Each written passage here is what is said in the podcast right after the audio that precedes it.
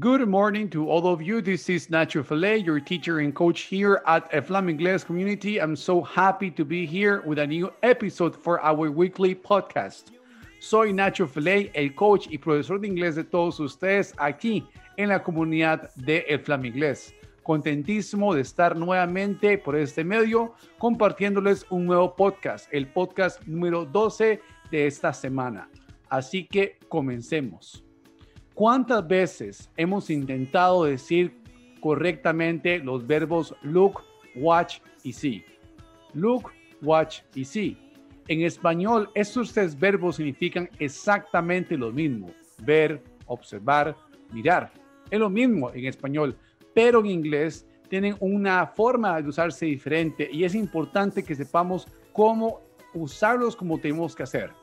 Así que en ese podcast vamos a poder aprender acerca de esto. Look, esto se va a significar cuando estemos viendo algo específico, lo estemos tal vez apuntando con nuestro dedo y lo estemos viendo. Look, it's Superman. Mira, es Superman. Watch. Mirar algo con un poco más de tiempo, con más atención. Por ejemplo, I always watch movies on Sundays. Siempre veo películas los domingos. Y por último, sí, es hacer ver algo un poco más pasivamente.